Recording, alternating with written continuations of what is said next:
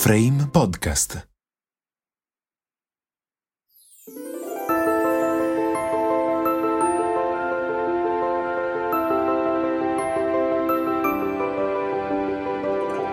Quando si vive gran parte della propria vita in un luogo quasi magico, si finisce per far parte di quell'incanto. Sono Giovanni, il custode senza tempo del palazzo di Brera. È una vita, o forse più, che mi prendo cura di queste stanze e ne conosco tutti gli angoli più segreti. Con questi podcast aprirò per voi le porte del palazzo più incantevole che c'è per far parlare Brera, le sue opere, le sue architetture, i personaggi che l'hanno voluta e vissuta e raccontare le avventure da film che l'hanno vista protagonista, con un pizzico di fantasia.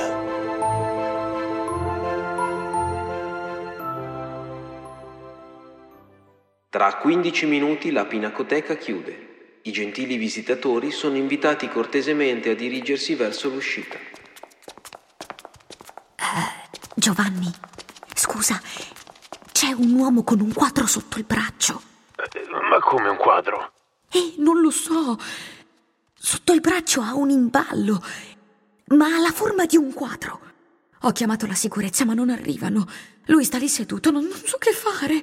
Per favore, sali anche tu, perché devo curare l'uscita. Eh, salgo subito. In che sala l'hai visto? Sala 4. Corri! Tra 15 minuti la pinacoteca chiude. I gentili visitatori sono invitati cortesemente a dirigersi verso l'uscita.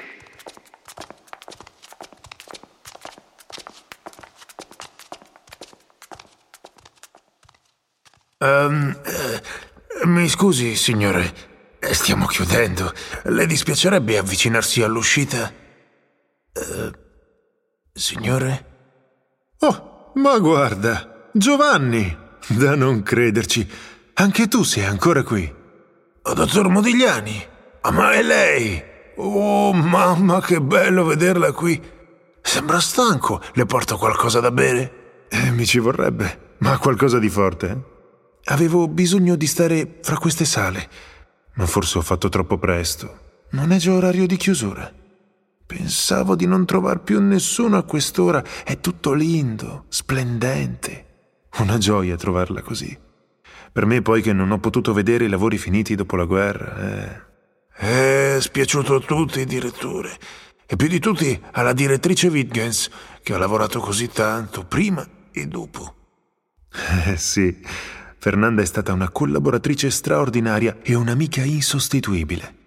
Mi manca anche lei, lo scambio, l'alleanza e i restauratori, gli artigiani fidati, le persone che mi hanno difeso. La signora Wittgens ha amato questo luogo quanto lei. Mi si fa il cuore scuro scuro a ricordare quei tempi bui, quando i fascisti vi hanno mandato via, esiliato. Poi pensarvi lontano, sapervi rischiare il lager, la vita. Ah, mi addolora ancora. E poi il sopruso, l'ingiustizia con cui hanno punito la vostra lealtà. Eh, la vita ti mette di fronte a delle prove così. E mi è andata ancora bene, se ci pensi. Eh sì, perché ho potuto stare con i miei cari e mi sono salvato, per miracolo, eh. E tutto per Leonardo. Ho fatto il mio dovere di soprintendente, Giovanni. Il gerarca voleva cedere il cenacolo all'ordine dei domenicani e sottrarlo ai beni dello Stato. E io non potevo permetterlo. Ma l'avete pagata cara. Oh, sarebbe successo in ogni modo. Mi avevano dichiarato guerra. Ricordati che non ho mai preso la tessera del partito e che le leggi razziali mi avrebbero messo fuori gioco comunque. Per noi ebrei non c'era alcuna via di scampo. Ma lasciami godere di questo momento. Non voglio pensare ai giorni tristi. Eh, certo. Cosa avete lì sotto? Indovina. Eh, eh, sembra un quadro. Potresti dire il quadro. No, direttore, la Gioconda l'ha portata ancora a Brera. Giovanni, sei ancora qui? E allora? Vi siete messi comodi? Ma insomma, signore, il museo è chiuso, deve uscire dall'uscita di servizio. Signore, scusi, ha capito? Giovanni, digli qualcosa, non mi guarda neanche. Eh, eh, Sofia, eh, un momento, un momento. Eh, qui è tutto a posto, eh? Eh, Ci penso io. Tu vai, vai, vai, vai pure. Se devi andare, vai pure. Eh, conosco bene questo signore. Allora presentamelo. Ettore Modigliani, signorina. Ma, ma, ma scherza? Ettore Modigliani? Lui?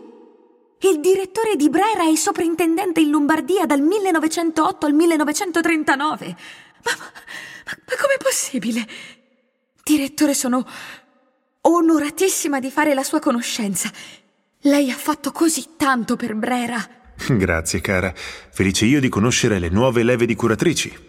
Veramente sono solo una custode. Custode è un vocabolo così nobile. E quando ho iniziato questo mestiere alla Galleria Borghese, a Roma, era così che si chiamava il soprintendente. Come un angelo custode. No, Giovanni, mi sono sempre sentito custode di questo luogo e delle arti tutte, a servizio. Gli angeli non fanno fatica. Mi sono convinto che a renderci eroici è il fatto che siamo umani e dobbiamo toglierci dagli impicci in cui ci ficchiamo per fare qualcosa di utile e giusto. Intendo tutta la fatica, il lavoro, è quella umanità che deve guidarci nei momenti bui. Eh, direttore, lei ne sa qualcosa. Comunque, la nostra Sofia ha studiato architettura e di storia dell'arte ne mastica, eh? Ah sì? Brava Sofia. E allora, Giovanni, cosa dici? Gliela facciamo vedere? Oh, mamma, lasci stare, non la scarti, direttore. Vedere cosa? Direttore, è sicuro? Oddio, la Gioconda! Non è possibile, ma è proprio lei. Tas, parla piano. eh sì, se no arrivano 65.000 persone, come nel 1913. Che cinema, direttore! Che quadro incredibile! Ma quando? Ma, ma, ma di cosa parlate? Non si può dimenticare, Sofia. Una cosa da non credere. Dalle 10 del mattino alle 3 di notte vennero a vedere la Gioconda di Leonardo qui a Brera. E tutto grazie al qui presente Modigliani. No, tutto grazie al buon ladro Vincenzo Perugia. Il ladro italiano della Gioconda. Sì, fu il furto del secolo. Perugia era emigrato in Francia, anche lui lavorava al museo. Praticamente un collega. Non proprio, era un imbianchino. Ma poi divenne decoratore e fu assunto da una ditta che aveva avuto, diremo oggi, eh, un appalto per dei lavori di manutenzione. Lui era un esperto vetraio. Un giorno lo mandano al museo insieme ad altri operai e devono pulire i quadri e preparare nuovi cristalli. E a furia di guardare i dipinti italiani gli scatta dentro qualcosa. E chissà, una nostalgia, o forse l'orgoglio della patria perduta. Proprio così. Al processo disse che lui aveva sentito che tanti capolavori del Louvre li aveva rubati Napoleone e non sapeva che non era il caso della Gioconda. Ma perché proprio lei? Dico, lo so che è un dipinto famoso, ma come mai Perugia scelse proprio quello? Era il simbolo stesso dell'arte. Credo fosse già circondato da un'aura leggendaria. Si sapeva che Leonardo lo aveva tenuto con sé quattro anni. Sì, cara Sofia, indubbiamente. Eppure io penso ci sia qualcosa di più. Lo vedete questo dipinto? Così, fra le mie mani. La potenza di questo sguardo, questo paesaggio senza tempo, una pittura così raffinata da non tradire nemmeno una pennellata. Io mi sono fatto l'idea che Perugia nel curarlo aveva avvertito questa potenza. Anzi, e se non erro, direttore, costruì personalmente una cassa per proteggerlo dall'umidità della sua casa modesta e affinché non si rovinasse la cedette a un amico che aveva una casa più asciutta. Ma poi come hanno fatto a ritrovarla? La polizia francese la cercò inutilmente per quasi due anni e forse non l'avrebbero ritrovata mai, ma Perugia era esasperato da questo fardello. Avrebbe voluto darlo agli Uffizi, magari con una piccola ricompensa. Ma poi preferì consegnare la Gioconda a un antiquario fiorentino, chiedendo solo mezzo milione di lire come rimborso spese. Ma sicuramente non erano i soldi a spingerlo. Aveva rinunciato a 25.000 franchi di allora, offerti come ricompensa dal governo francese subito dopo il furto. Sicuramente. E non dimentichiamo che viveva soltanto del suo lavoro. Ma la sua vita era stata evidentemente turbata da quella presenza così speciale. E poi? Com'è tornata a Parigi? Passando per Milano fra le braccia del direttore qui presente in treno da Roma a Milano. Già, quando fu recuperata, con il povero Perrugia in manette, ci accordammo con il governo francese per permettere un passaggio del dipinto prima agli Uffizi di Firenze e poi alla Galleria Borghese di Roma, quindi a Milano, qui, a Brera. Una specie di tournée. Andai a recuperarla a Roma insieme alle Prier, che era allora direttore delle pitture del Louvre. Mi ricordo che alla stazione Termini, eh, Corrado Ricci, che era stato soprintendente prima di me a Milano e che mi fu sempre consigliere prezioso, mi afferrò per il bavero, con il treno in partenza e lo sguardo spiritato, e mi disse mi raccomando, domattina quando arrivate a Rogoredo, il viaggio allora durava tutta la notte, aprite la cassa e vedete se c'è. La Gioconda è capace di tutto. Non scherzava. Era preoccupatissimo per il passaggio a Milano. Prenda tutte le precauzioni, mi aveva detto. È quasi un caso di follia collettiva. Speriamo in bene che Dio ci aiuti. E che aveva mica tort. Alle dieci furono aperte le porte della Pinacoteca per permettere ai milanesi una visita alla Gioconda. Il costo del biglietto era di una lira. E nel primo minuto furono venduti già cento biglietti. Il museo fu letteralmente preso d'assalto, fu una cosa mai vista. Vennero ad aiutarci i militari, pronti con gli idranti in caso di bisogno. La piazzetta zeppa, tutti volevano vedere la Gioconda, anche perché il furto aveva fatto scalpore e c'era chi faceva il tifo per Perugia. E c'era gente ovunque. Sullo scalone, di là in entrata, di là in uscita. E la sera, dopo la chiusura delle fabbriche e degli uffici, arrivò la massa degli operai, degli impiegati, donne e uomini che avevano un prezzo di favore e non rinunciarono a incontrare la Gioconda. Eh, e quando ormai a notte fonda furono chiuse le porte della Pinacoteca, contammo ben 65.000 ingressi, e in un solo giorno. Indimenticabile. Comunque Ricci aveva ragione quando diceva che la Gioconda era capace di tutto. Era stato deciso che l'avremmo esposta qui, nella grande sala dei Veneti, la sala quarta. Era l'unica soluzione. La sala era ampia, consentiva il flusso delle persone, entrate e uscite differenti. Ma io, io avevo un cruccio. E ce l'aveva anche Oreste Silvestri, uno dei più bravi restauratori di Brera e ottimo pittore. Urlava, ma me la mettete lì, con Paolo Veronese, Tintoretto e i maestri del Cinquecento veneziano che sprizzano colore da tutti i pori. Me l'ammazzate, è un crimine artistico, imprecava. E io capivo il suo sgomento. Ma non c'erano alternative, e il tempo era poco. Me lo ricordo come fosse ieri quel giorno, quando arriviamo da Roma, all'alba, l'apertura al pubblico era prevista per le dieci. Portiamo la cassa nella sala Estraggo il dipinto dalla sua custodia, lo metto sul cavalletto rivestito da un bel drappo di velluto e tremo. Ci allontaniamo di qualche passo per vedere l'effetto che fa. Il mio sguardo cade sul Silvestri di cui temo la reazione. Lui sbianca il viso e io con lui. Il piccolo ritratto di Leonardo li batte tutti. Le grandi tele di Veronese, Tintoretto impallidiscono davanti alla naturalezza della signora. Silvestri non si trattiene. Guardateli, dice. Queste sono tele dipinte, bellissime, ma questa qui è la vita. Ecco perché Sofia non le leva gli occhi di dosso. È una storia bellissima. Eh, ma la storia del direttore con Leonardo non finisce qui, eh? No, no di certo. Nel 1930, quando abbiamo portato a Londra 700 capolavori italiani... 700? Eh sì, 700! E io ero il commissario generale italiano dell'esposizione, cioè il referente italiano.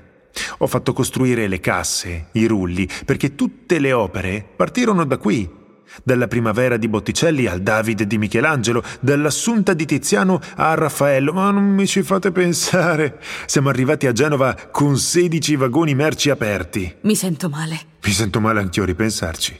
Era tutto qui, accatastato, certificato, assicurato. Hm. Andai a Genova per scegliere l'imbarcazione. Il viaggio per mare era la sola strada sicura per non sottoporre le opere a un continuo stress. E sai come si chiamava la nave, Sofia? Leonardo da Vinci, scortata da un'altra con funzione di rimorchio, il Teseo. Faccio ancora gli stessi incubi.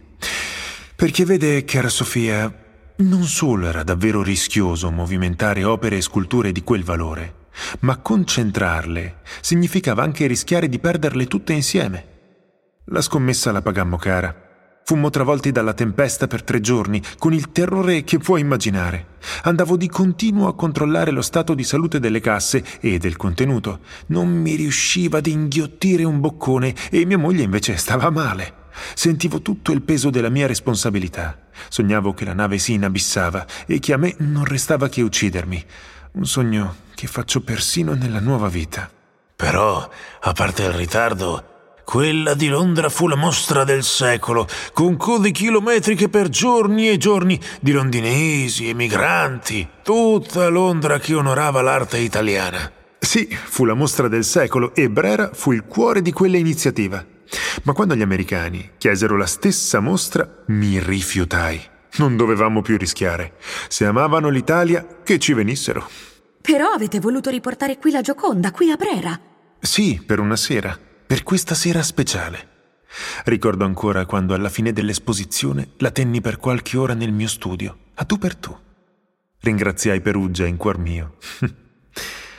Fu uno dei momenti più belli della mia vita stare in quella intimità. E sono certo che Leonardo sarebbe stato contento nel sapere che fosse qui. Era un favore che facevo all'artista, che milanese non era, proprio come me. Perché i più grandi milanesi, qualche volta, non sono milanesi. Milano è stata forse la città più amata da Leonardo. Le sue ricerche, le sue sperimentazioni di meccanica, di ingegneria. Qui ha trovato l'occasione di essere quell'artista totale che era, ha trovato persino degli allievi. Ha potuto esprimersi qui, in questa città strana e speciale, di cui mi sono innamorato subito anche io quando sono arrivato da Roma ma tutta la Lombardia, con le sue chiese sconosciute, le sue abbazie piccole o magnifiche, mi ha conquistato e ho cercato di raccontarla in questo grande museo. È stato un amore ricambiato, vero direttore? Sì, direi di sì. Un amore tormentato, ma un amore vero.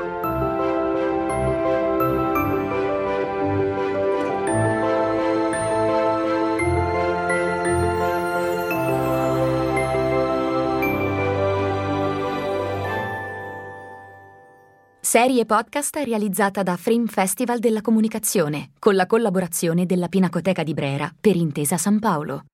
Da un'idea di Danko Singer e James Bradburn. Testi di Rossana Di Fazio e Silvia Di Pietro. Consulenza, selezione e ricerca dei materiali di Giusy Di Gangi. Post-produzione e sound design di Diego Minac. Voci e interpretazione di Chiara Leoncini e Marcello Moronesi. Cura editoriale di Veronica Scazzosi e Silvia Di Pietro. Frame Podcast